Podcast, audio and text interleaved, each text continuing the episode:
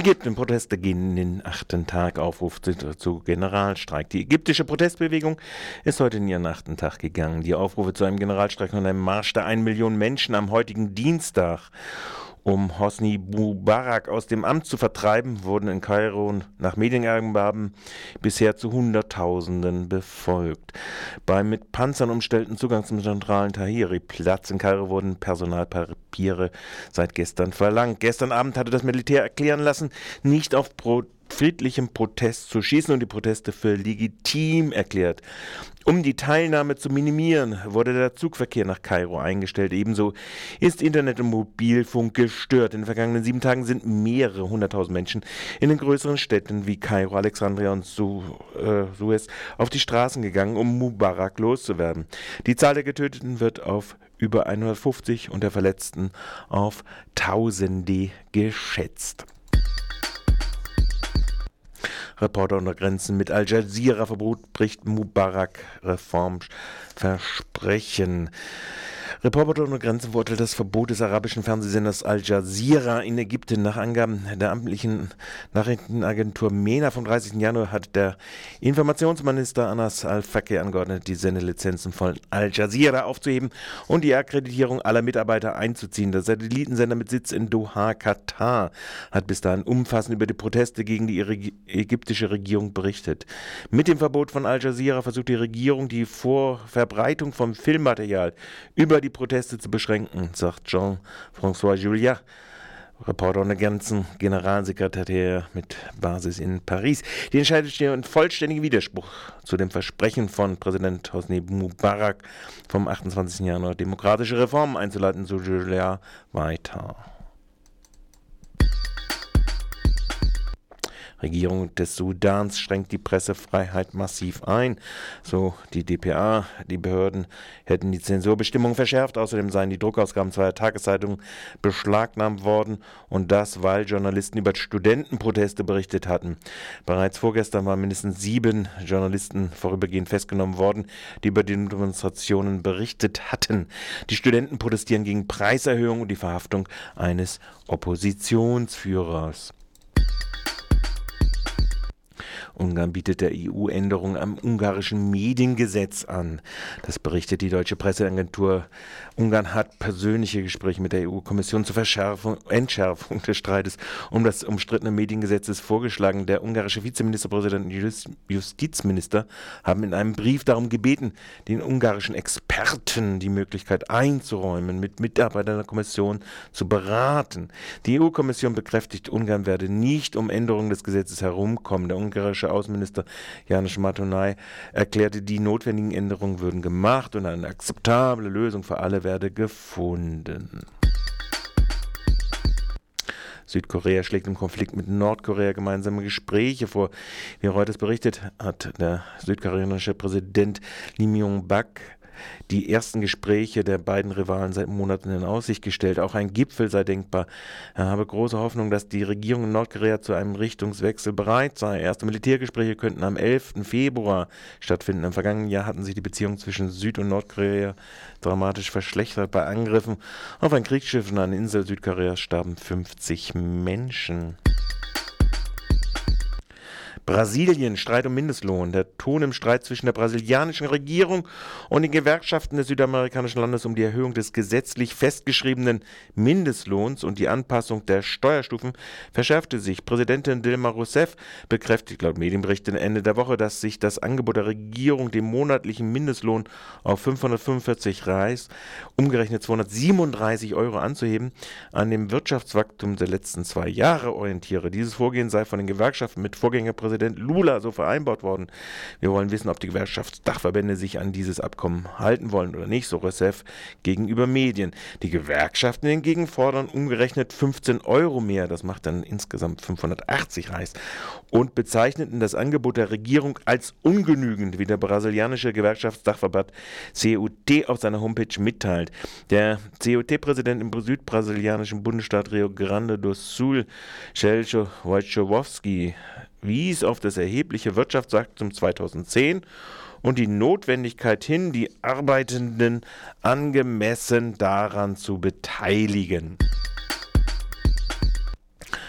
Armut in Chile auf fast 20 Prozent angestiegen. Fast 20 Prozent der chilenischen Bevölkerung von 16,7 Millionen leben in Armut. Dies geht aus der am 25. Januar veröffentlichten landesweiten Erhebung nach dem Erdbeben, abgekürzt EPT, Encuesta Post Terremoto hervor, die in den Monaten April und Mai des vergangenen Jahres durchgeführt worden waren. Demnach sind drei Millionen Chilenen bzw. 19,4 Prozent der Bevölkerung von Armut betroffen. Häufigste Ursache für den Anstieg der Armut sei der Verlust des Arbeitsplatzes gewesen, zitiert die chilenische Zeitung La Tercera den Minister des Planungsministeriums Felipe Cas. Dabei sei vor allem die Bevölkerung in den Erdgebieten betroffen gewesen, so der Minister.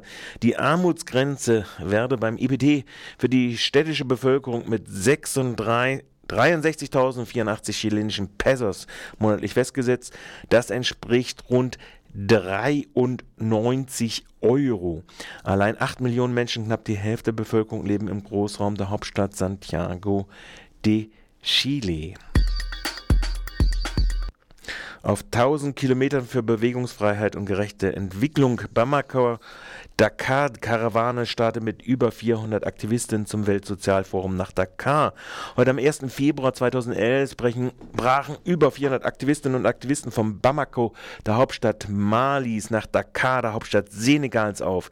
Ihre zentralen Forderungen sind das Recht auf die Freiheit der Migration nach Europa, aber ebenso das Recht auf gerechte Entwicklungschancen in den afrikanischen Ländern selbst. Der erste äh, Zwischenstopp ist die malische Stadt Kai. IS. Dort wollen sich die Aktivistinnen mit lokalen Gruppen unter anderem über die Situation von Migrantinnen in Europa austauschen. Auf diese Region migrierte die größte Zahl von Malierinnen nach Europa. Eine knappe Woche lang werden die beiden Karawanen mit über 100, 400 Teilnehmerinnen aus afrikanischen und europäischen Ländern gemeinsam Richtung Dakar unterwegs sein. An zwei weiteren Stationen werden unter anderem das europäische Grenzregime, ungerechte Entwicklungschancen afrikanischer Länder und feministische Anliegen thematisiert, bevor sie Dakar erreichen. Dort findet am 6. bis 11. Februar das Weltsozialforum statt. Menschen in Sachsen-Anhalt sind die gebeutelsten Bewohner der Bundesrepublik. Gestern meldete das die Mitteldeutsche Zeitung, heute steht es auch im Halle-Forum. Sie stehen nicht nur früher auf und sterben früher als der Rest der Bundesrepublik, nein, die Menschen in Sachsen-Anhalt arbeiten durchschnittlich auch noch länger als die Leute in den anderen Bundesländern. Das soll das Ergebnis einer Untersuchung des Statistischen Landesamtes in Halle ergeben. Die durchschnittlich jährliche Pro-Kopf- Arbeitszeit betrug demnach 1462 Stunden. Damit arbeiten die Sachsen-Anhaltiner mehr als eine Woche länger als im Jahr als andere.